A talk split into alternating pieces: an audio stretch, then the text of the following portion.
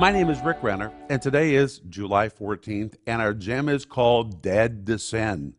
Dead Sin. That's what you are.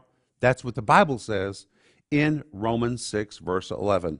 It says, Likewise, reckon yourselves to be dead indeed unto sin. That word dead is the Greek word nekros, and the word nekros is the Greek word for a corpse that has no breath in its lungs, it has no heartbeat, it has no movement of blood, it has no brain activity. It is dead. Nekros, it is a corpse, it has no life left in it. And that is the word which the Holy Spirit uses in this verse to tell us we are to reckon ourselves to be dead to sin. We are to have no response to it, no brain activity when it comes to sin. We're to have no breath in our lungs when it comes to breathing or moving towards sin.